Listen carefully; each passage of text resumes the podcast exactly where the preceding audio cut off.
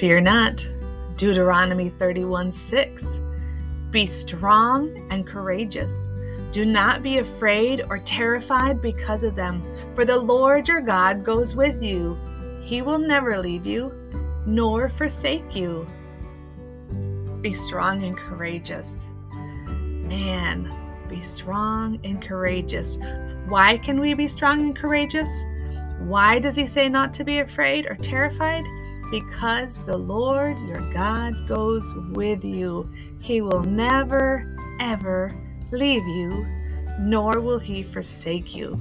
So go out today, be blessed, and fear not.